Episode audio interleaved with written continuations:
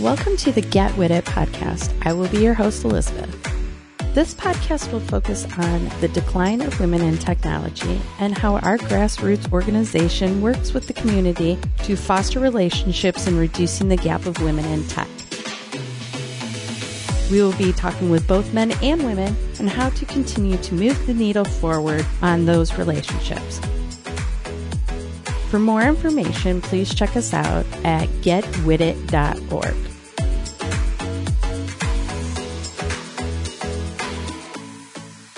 Hello, and welcome to another edition of the Get With It podcast. Today I have with me the fabulous Ashley Wali. Did I say it correctly?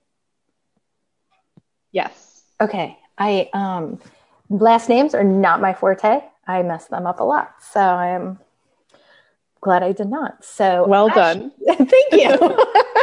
Thank you. So um we are talking to Ashley today and you're in you're on the West Coast, correct? Seattle? That's right. I'm in Seattle. Okay. Um, just because it's um, cold and snowy here, um, what's the weather like there? I always like to know. You know, in winter it just rains a lot. So, um, you know, my team is like, "Oh, the sun is out for an hour. I'm going for a walk uh, before the rain starts for the next few days." So, um, we are we are in kind of the doom and gloom period of the year for us in Seattle.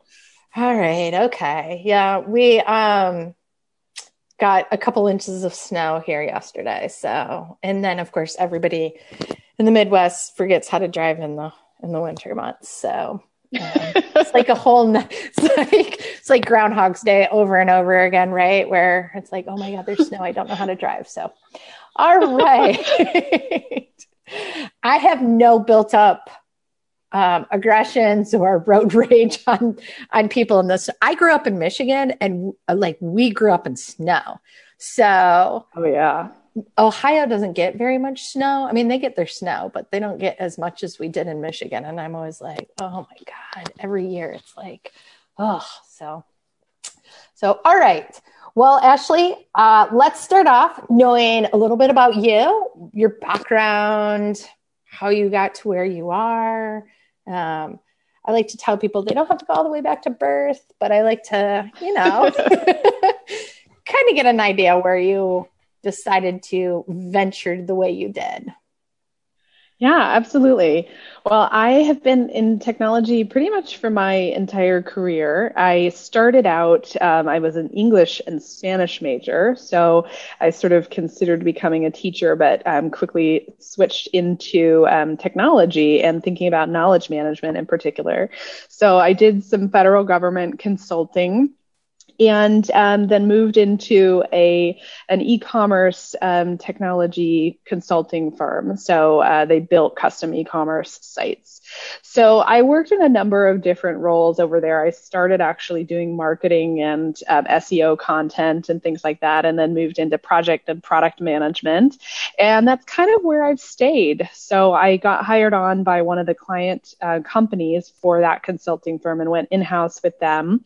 Um, and I was there for a few years and it was a lot of fun. There was a lot of growth during that time. So it was kind of, um, you know, the, the boom time, San Francisco, um, kind of a really great experience there and getting to um, build up a team of primarily project managers working, um, doing agile project management and really watching a company grow and scale. I left that job um, when I had my uh, my older son. So I stayed home with him for a little while and uh, moved up to Seattle and started a, um, a corporate housing company um, kind of on the side that I was um, planning on on building a bunch of technology for, and then I, I kind of got rooted in the day to day and the logistics and execution and things. So I kind of cut the cord on that one when I realized that it was going to be um, a lot more of the management of the actual company and a lot less of the development of the technology for a while. So I went back into um, into somebody else's company, but still into startups. So that's kind of always been um, where my my sweet spot has been. And um, I've been at Discuss.io for the last three and a half years, and leading the product and engineering teams here. Okay, so that leads us into discuss discuss.io, right? That's the website, right? That's right. Yep. Okay. um, I've only seen one other IO. It throws me off sometimes. So it um, we get that a lot. Is it Discuss.io, Discuss.io, Discuss.io? So um, yeah, it's it's a challenge. Yeah. so then, what does Discuss.io do? We're an enterprise level smart video platform that helps business professionals um, make better decisions, essentially by using um, our experience and in innovation, primarily in, in, originally building for market research companies, um, to have conversations, analyze them, and um, create intelligence within the organization. So we're working on making a universal platform for really purposeful conversations um, that helps you get better at scale. Okay. Okay. And what does your day to day look like? So I, um, you know, we're still a small company, and as such, we wear a lot of hats. So I lead the product and engineering teams, um, which also includes design. So uh, my day to day is, um, you know, can be anything from working on, you know, right now it's a lot of working on 2021 strategy and road mapping and things, um, but it can also be, you know, weighing in on, you know, feature decisions and um, corner cases and how do we want to handle this and that, um, prioritizing issues as they come come up. Um, doing a lot of customer connections. So I, um, you know, I, I talk with our customers um, to get feedback on how our product is doing, as well as to um, understand what some of the future requests are and kind of how we can improve that experience. Um, and sales enablement as well. So, you know, helping um, arm our sales team to make sure that they are representing the product um, as best that it can be. Um, and similar with our marketing team working with um, the messaging and, and how do we think about launching new products. So it's a little bit of everything, but I really like that kind of um, mixture of, of, of never work. a boring day. It's never a boring day. That's right. so, how many people at your startup? Let's see. Um, I think we're around 50 or maybe 55 um, at this point. So um, it has it's really expanded um, through this year, and that's why I'm kind of questioning my number here because um, we had a lot of growth this year, and and so keeping up with it has caused a lot of hiring. So um, I'm not entirely sure where the number stands right now, but I think it's probably around 50 or 55. I hope lots of women. Yeah, yeah. You know what? That's something that I, have actually been pushing for. Um, you know, with our positions is is to try and get more diversity in the pipeline itself. You know, you should always hire the best candidate, um, the most qualified candidate. But if you don't get diversity at the top of the funnel, you're you know the best candidate may never come to light. You know, for that reason. So it is something that um, kind of I personally champion within the company. Yay! That's what we like. All right. So. um I did. I have some startup experience too, and I remember like some days putting together tables and chairs. Like you'd walk in and they'd be like, "Did you bring your tools today?" And you're like, "What? My tools?" And they're like, "Yeah, we got to put tables and chairs together." I'm like, "Oh, okay. Well, that seems fun." So, um, so with a startup, there's lots of challenges. Yes. So you now did you get like was discussed just funded or was this like an entrepreneur who created the company who was like a bajillionaire out there that just decided to go down this route? How did how did it get formed? Our so we had um, a pair of co-founders um, one who is a, a, research industry exec and um, the other who is a, a product manager for um, amazon. And they kind of connected about how do we make it easier for people to connect with and do interviews with their customer you know target their target customer. And and how do you do that online? Because you know for so long the research industry has been you know you go into a focus group facility and um, you know the lead time is really long and it's hard to do it outside of major cities and you know, there were some limitations there. So they had a really complementary skill set and um, i came on um, just after their, they raised a series a um, and that was a couple of years ago and um, the company has just been really kind of growing really nicely since then. So um, it's yeah, I, this year has been kind of an outlier and, and, crazy in terms of I think the impact to all of us and all of our companies, but um, especially for us, we've seen um, huge growth in terms of people shifting more of that traditional type of conversation online um, and needing to to pivot to support that. But um, yeah, it's been we're we're out of the phase of needing to bring our tools to work, um, but I only say that because we're we've been settled in an office for a while because there were definitely a couple of weeks there when we moved from one office to another where our uh, VP of engineering was um, was bringing in his his power tools um, to help hang whiteboards and things. So, telling you what, got to have a tool bag for work. Um, so shockingly enough, most of the people that I have talked to said that their business has boomed since the pandemic hit. And this would just be another example because you are working with um, live video, right? So, yeah, this is like a, a, a need yeah, it's been, um, you know, we we saw kind of an immediate impact to it. So, um, you know, many of the larger firms that were doing research had a, a portion of their work that they were doing online, but it was typically the countries and the types of work that were challenging for them to do in person. And um, there was really kind of a belief that you can't have the same rich conversation on the computer as you can when you're in person. And certainly there is some truth to that in terms of being immersed in someone's environment and just sort of engaging all of your senses. But, you know, with COVID-19, the, the, the social distancing and the quarantining and things, it, it really has forced a reduction in the face-to-face, you know, communication. And as companies have shifted their work online, the video based discussions um, have, have really kind of become a key part of the tool set and, and sort of a mission critical part of the way that businesses communicate.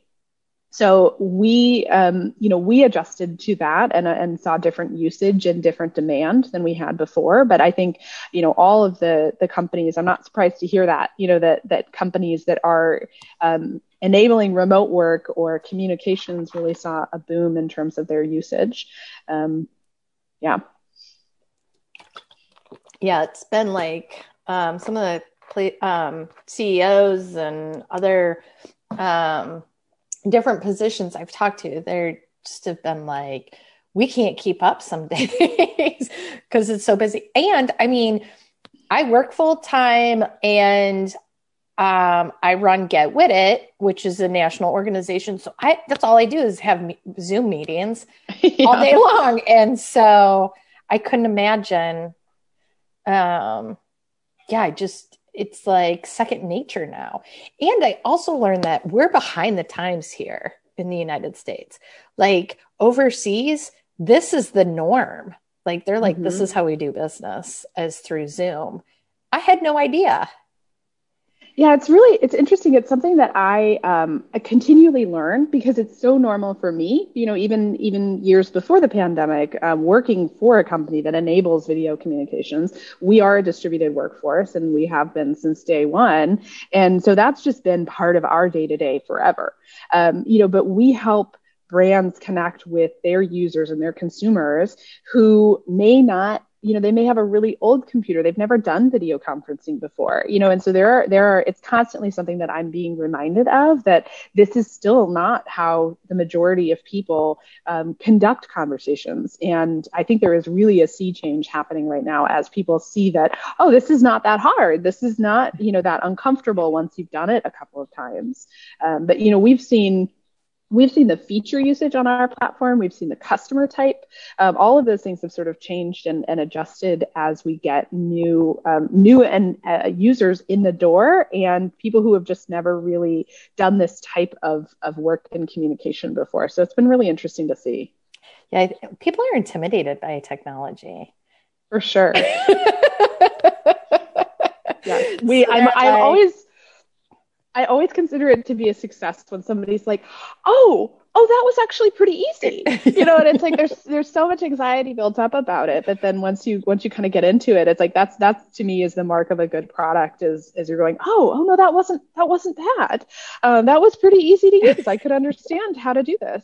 Um, so that that always makes me feel good as a as a product and design leader is is going okay we we did it we built the right thing. Um, they didn't need to be you know taught how to use it. That's good. That's good. So what about you? You have to have some challenges, right? Absolutely. Like what was was there so you're like uh yeah every day. Um, what about like what was I don't know your your toughest challenge that you had to face here at Discuss IO, like with a client, with live, you know, whether it's before the pandemic, during the pandemic. Um, like, you know, I'd say one of the biggest challenges that I faced was um, channeling what the customers were asking for and and really driving that home internally because you know there were a lot of conversations when I first started about where should the product be going and you know what is the long-term vision for this product. And one of the one of the first things that I realized was what I was hearing internally was not really aligned to what I was hearing from users and customers. And so that was a big process, probably a six month process of, of us all sort of sitting down and going, well, this is what we're hearing from customers. This is what they're asking for. This is what they want to pay for. And while we eventually want to get to that point down the road, we're, we might not be ready for that right now. Our customers might not be ready for that. And so we really had to shift the direction of the product and look for ways to accomplish what our customers wanted right then so that we could eventually get to the place where we are now, which was that long term vision. It just, we weren't able to execute on it in year one the way that uh, I think we all thought that maybe we could. And I'm really glad that we didn't actually. And, and we made that pivot because we were able to retain those customers who had legitimate pain points. Uh, you know, that we were able to resolve, keep them happy, and bring them along this journey so that we could get to a point where there was the support and the demand for more of the DIY kind of self managed work that we had always envisioned the platform to be. And at that time, it was a lot more services based. Um, there was there was a platform and technology component to it, but a lot of it was you know human project management. Um, full service kind of stuff and and the business has completely shifted in that amount of time but it took a lot of a lot of soul searching and kind of hard conversations to get to where we are now and i think we did it the right way so you had a lot of hand holding at the beginning?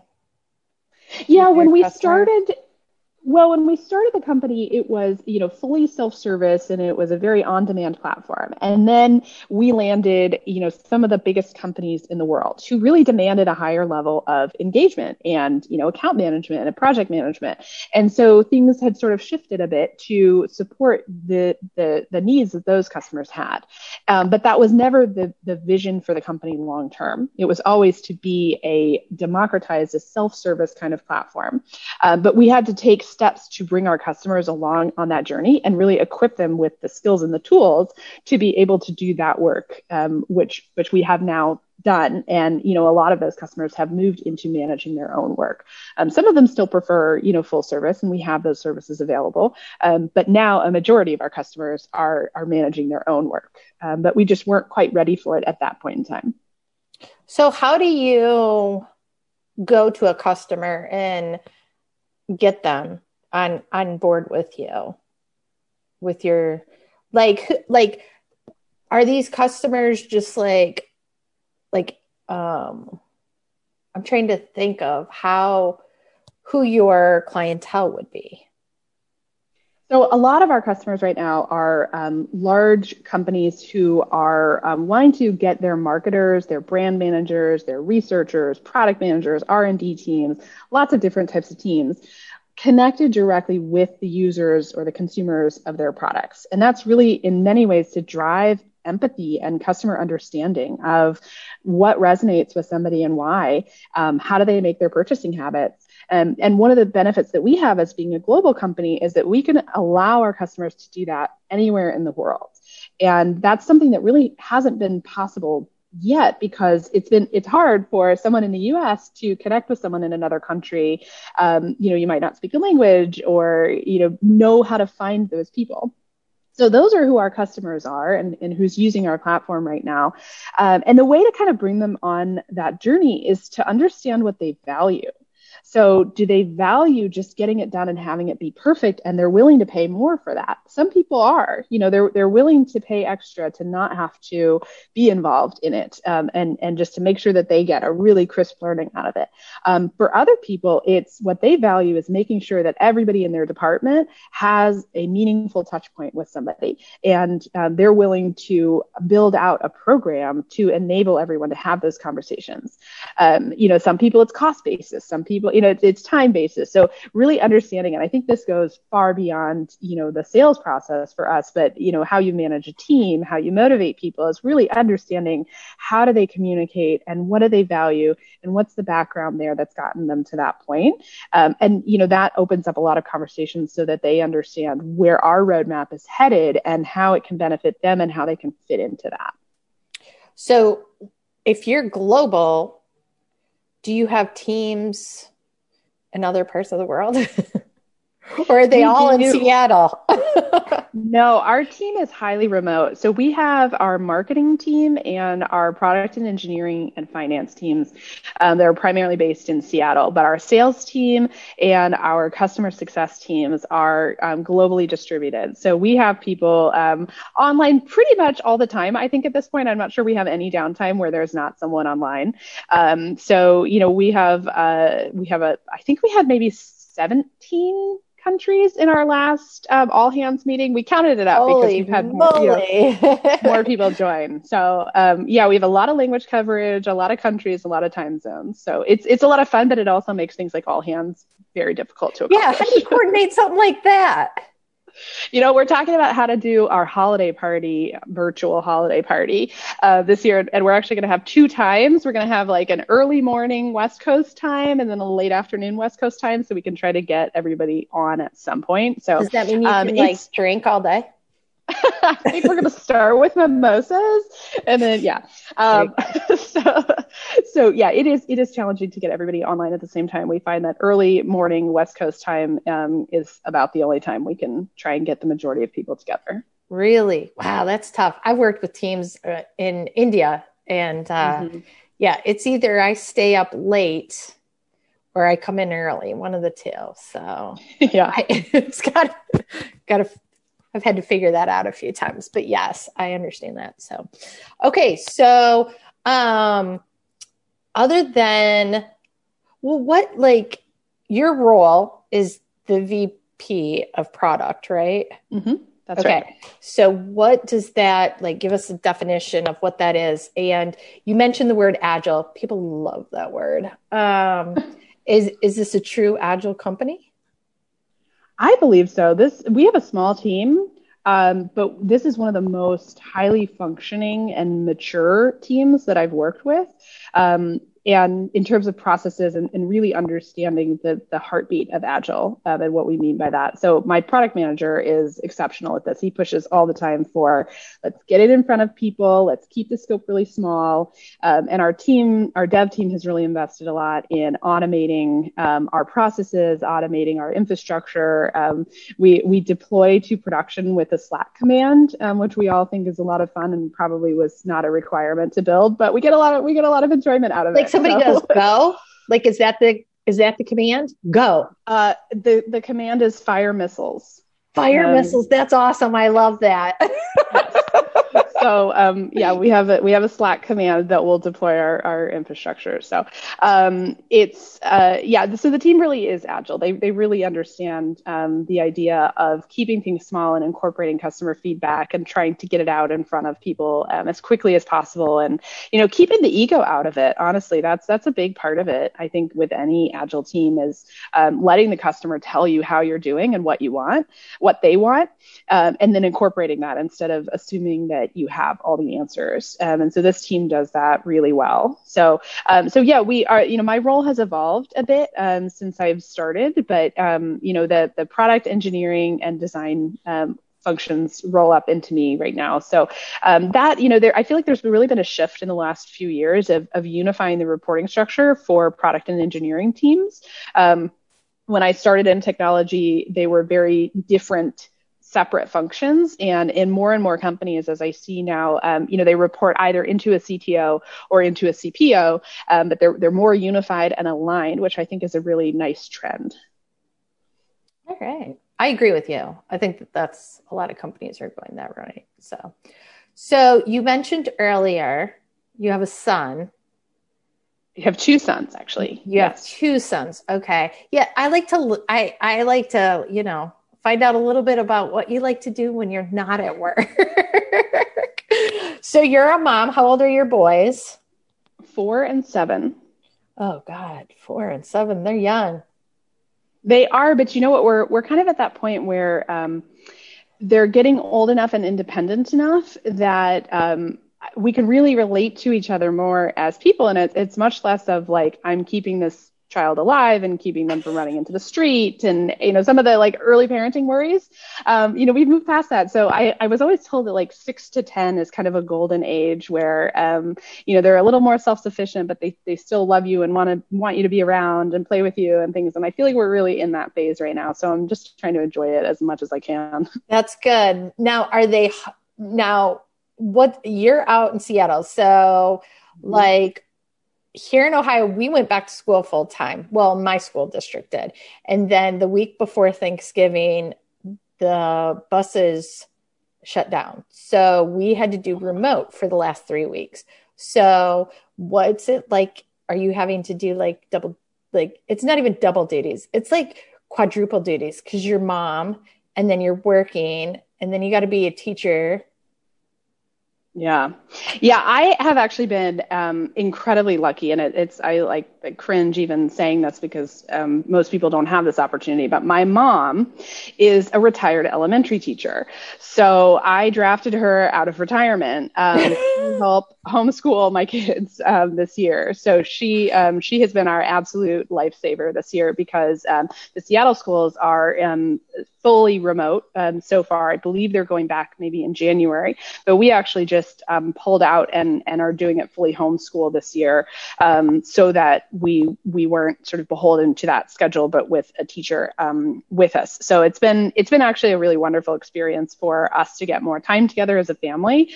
Um, but I know that that is incredibly privileged, and and almost no one has you know that opportunity and someone who is who is a skilled trained teacher that can that can play that role. So shoot i wish i would mm. have thought about that. My mom was a fourth grade teacher. Shoot well we don't live by her but i could have been like hey yeah, it's. Uh, I think it ended up being more work than she was expecting, um, but she has been amazing. Um, she was she was an incredible teacher when she was working, and I knew she would bring the same energy to it, and, and she really has. So we are um, deeply lucky for that. Oh, that's nice. So you're homeschooling. You're not remote. You're homeschooling.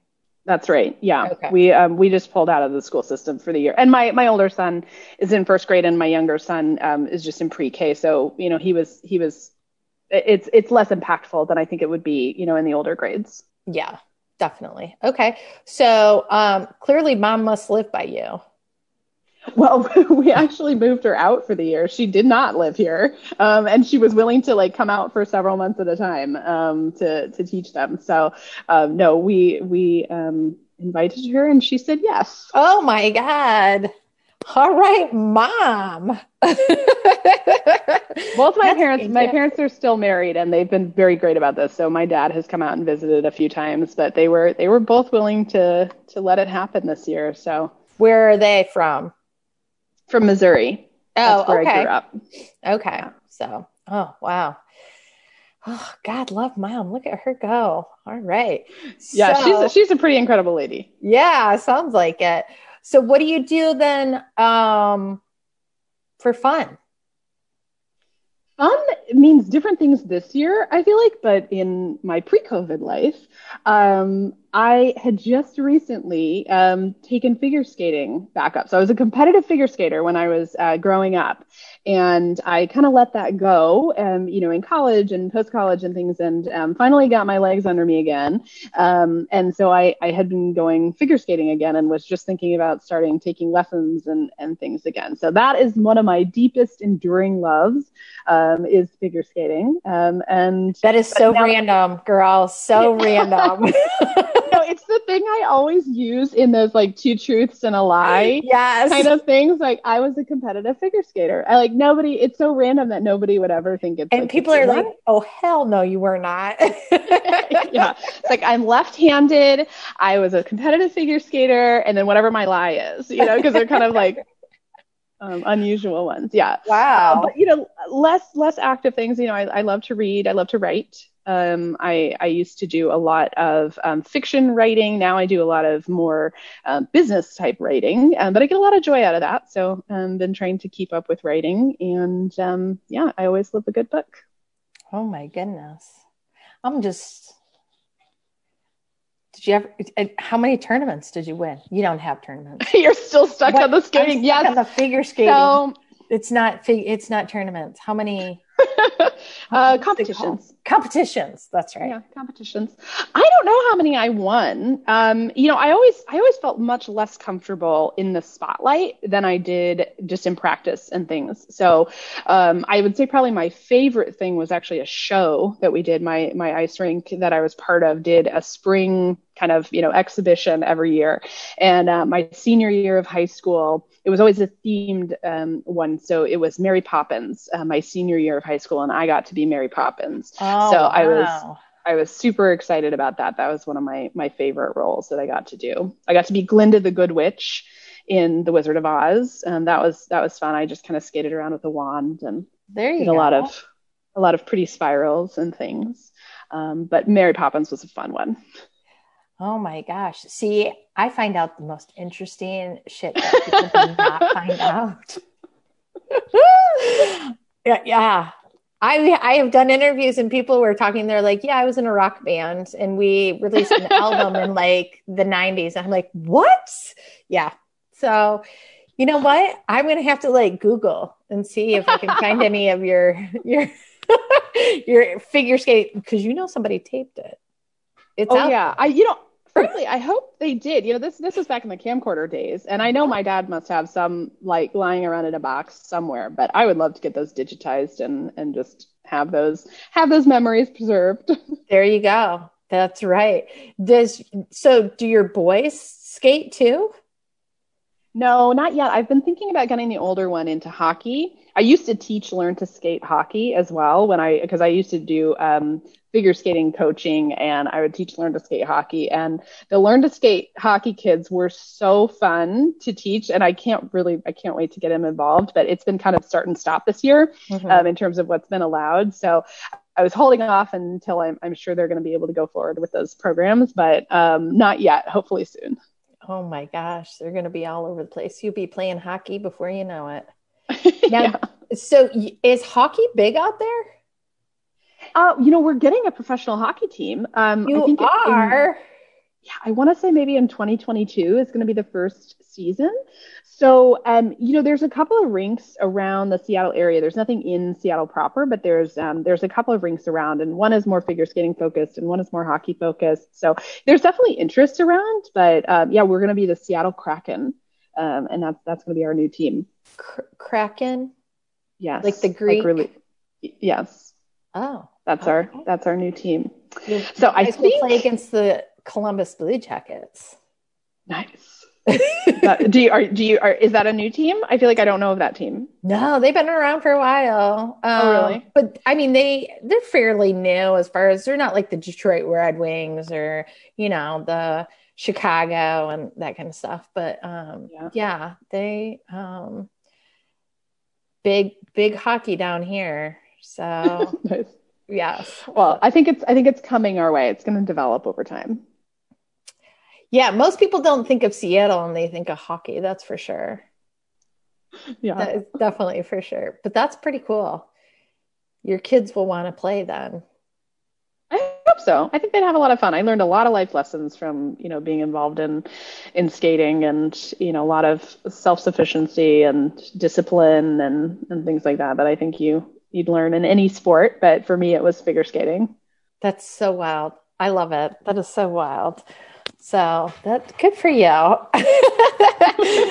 so what's the plans for the future? Like, do you For me personally, personally, what's going to happen with the company? Yeah, well, from a company perspective, we are really investing in innovation this year. We we are coming in the coming year. We spent a lot of 2020 making sure that um, you know, we were adjusting to what people needed, frankly, uh, in the product, and, and that had changed a bit as we had an influx of new users. So next year, we're really looking at how do we make it easier and more fun for people to consume videos. So, you know, a huge part of what we do is these video interviews and recordings of them, but it can get a little overwhelming if you are trying to sort through 15 or 20 hours worth, of video interviews. So how do we make that easier for people to find what they're looking for and kind of make it digestible so that it doesn't get forgotten, uh, but really gets shared around and those insights and the empathy gets built with, you know, more than just the person who conducted the conversation, but you can share it out with the whole team. So we're thinking a lot about that. Um, we're thinking about how we bring mobile more fully into the experience, and um, you know, mobile usability testing and um, mobile screen sharing and things are, are things that are um, there's a lot of demand for, and um, there's still some opportunity there to to really make a splash. So we're thinking about how we can incorporate more in, in the mobile world. Um, you know, and as a company, we're continuing to grow a lot. So there's you know there's always keeping up with the growth and privacy and security continues to be a huge thing for us that I think most companies that are that are global are um, you know have to really keep that top of mind as to how um, they're approaching their their privacy and security story. Um, so that's something that we're focused on as well. Um, and personally, I don't know. I was telling my husband the other day that he was he was like, "Well, what are you most looking forward to in 2021?" And I was like, "I'm having a hard time even thinking like past you know the next couple of days it just feels like there's still so much up in the air that you know thinking about like oh what is our next vacation going to be? Or you know what am i what do i want to learn or develop in? I, I just feel like you know in some ways it's still in just survival mode a little bit. Um, so i have a hard time answering that one personally but i'm looking forward to life going back to normal a little bit you know? It would be it would be nice to um, to get to travel and see friends that I haven't been able to see in a long time. And, you know, just I think we're all going to appreciate the little things that we did not even pay attention to before. Right. So you guys don't have an office or you do have an office? We do. Oh, yeah, we do. do. have an office in Seattle. It's been closed since March. Um, you know, Seattle was one of the early outbreaks of, of the pandemic, and so um, people transitioned to working from home um, really pretty early on. So um, the office has been closed since uh, March, and everybody's been from home. But we do have an office that typically has like 14 or 15 people um, oh, in it. Okay. So you could be going back to the office. Fingers I crossed. hope so. I hope so. You know, I enjoy working from home. Um, so I, I, I'm kind of hoping I can maintain kind of a hybrid schedule or something um, because it is easier for me to focus when I don't have kind of the open office and, and conversations going around. Um, but that collaboration and that just like human connection mm-hmm. is is just really hard to replace when you're not in person. So I I need a little bit of both. I think. I understand, but I think we all do. Yeah. Um, I was telling my mom, I was like, I think people are lacking, their social skills are getting horrible because there's no human interaction. And um, I have a high schooler and a third grader, and I, I'm tired of dealing with um, third grade. like I go every morning and um, I get a uh, protein shake, and there's like a group of us women who we sit there for like 30 minutes and just chat about nothing in particular, just to the fear yeah. fear fact that we're with other adults. And I'm like, oh, I got to go home an adult now, and I don't want to.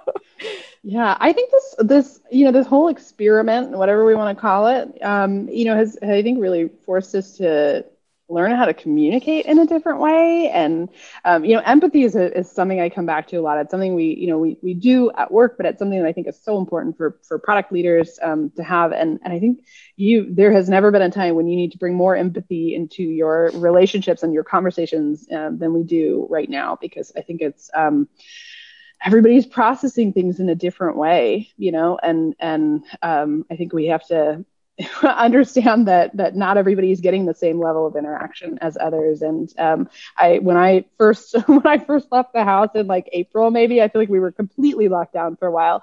I was like, I don't know how to interact with a human. you know, that's like like going to Walgreens was like a kind of you know difficult experience for me. Um, and I think I think it does. You, you kind of get out of practice with it. So um, mm-hmm. I think I think we all need to remember that like people are moving at different paces right now, and like hopefully we'll we'll we'll level out at some point soon. Definitely, definitely, hopefully. Um, yeah, I'm with you. I'm ready to reconnect.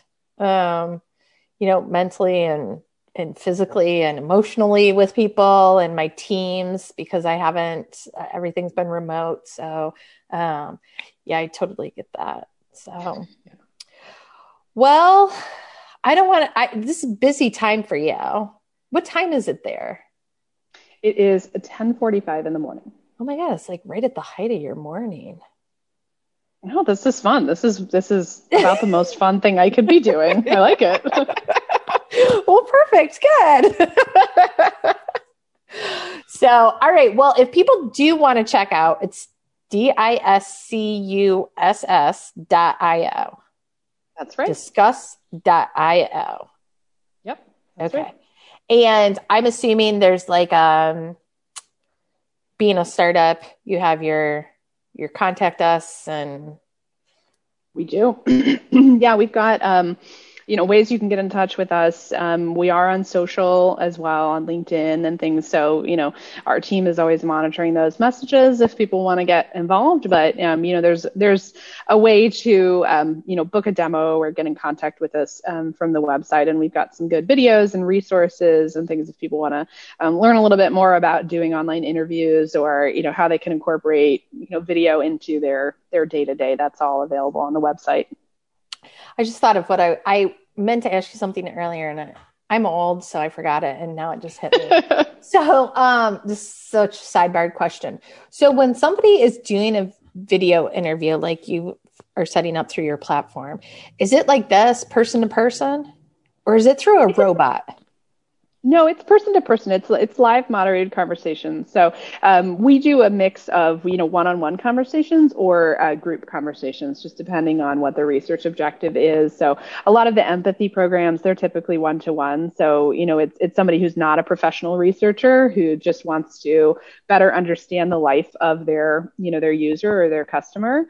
Um, and then other times it's a more formal research kind of process where they want to um, you know there's a series of activities they would do to kind of elicit responses to a concept or understand how people um, react to, you know, possible marketing messaging or packaging changes, things like that. So it depends. It's um, we're a pretty versatile platform, so people can kind of customize it to um, to what they need. But it's also really powerful. So um, it's got a lot of features in there that that help you stay structured and stay kind of on track and and make it easier to go back when you're done and a- analyze what you know what was said across multiple conversations. Okay that's good because um, i've seen platforms or software where people have had like the interviews and it's mm-hmm. with a robot and it's just they read the question and then they have to verbally say it back and i was like god that's so ugh. Like you get yeah we you know we feel like that that human touch is really important. You know yeah. there is absolutely a place for ai in all of this and and that's really more on the analysis side of things than it is on um, you know driving the conversation because so much of what we believe is that you're going to make better decisions for your business um, for your product if you're if you are connecting one to one you know with a customer. Um, and so you know we try to we try to help people amplify that. If not everyone in the company can take part in one of these interviews um, but one of the things that um, our platform does really well is allow observers to kind of remotely um, watch without being involved. So you can amplify the message really significantly by inviting team members to come um, watch kind of silently in the background. Um, and I think we're one of the only platforms that allows you to do that where it doesn't interrupt the conversation or you, you don't feel like you're in a fishbowl with 10 people watching you, um, even right. though you're only talking to one of them. So okay. it helps get the message out more. Okay. Yeah, I I know AI is, you know, becoming a big deal, but I was like for I wanted to ask you that earlier. So, um yeah. Look, my brain turned back on for a second there. my old age. All right. Well, Ashley, I thank you so much for joining me and Absolutely. Um, I totally appreciate your time and um, keep rocking it, girl. Thank you. Thank you so much for having me. This is so much fun to, to chat about all the things I love. Oh, see, that's what it's all about. See, you, it just comes naturally when it's something you love, right? Yeah, I mean, we got we got all of my highlights. We got figure skating, we got um, product management, we got customer empathy. Like we're we're covering all the bases. We got mom in there too. I got mean, mom. Yes, you got, you got everything in there. we got the website in there. We're, I mean, we're nailing it. Nailing it. So, so this, um, I'm going to say Merry Christmas and have a wonderful Happy New Year. Although this will be airing in 2021. Um, I hope Well, you thank and your you. family stay safe out there in Seattle and Thank things get back to normal and you have a wonderful holiday. Likewise, absolutely. Same to you. Thank you. And we will keep in touch. Sounds great. Thank you so much for having me. This was a lot of fun.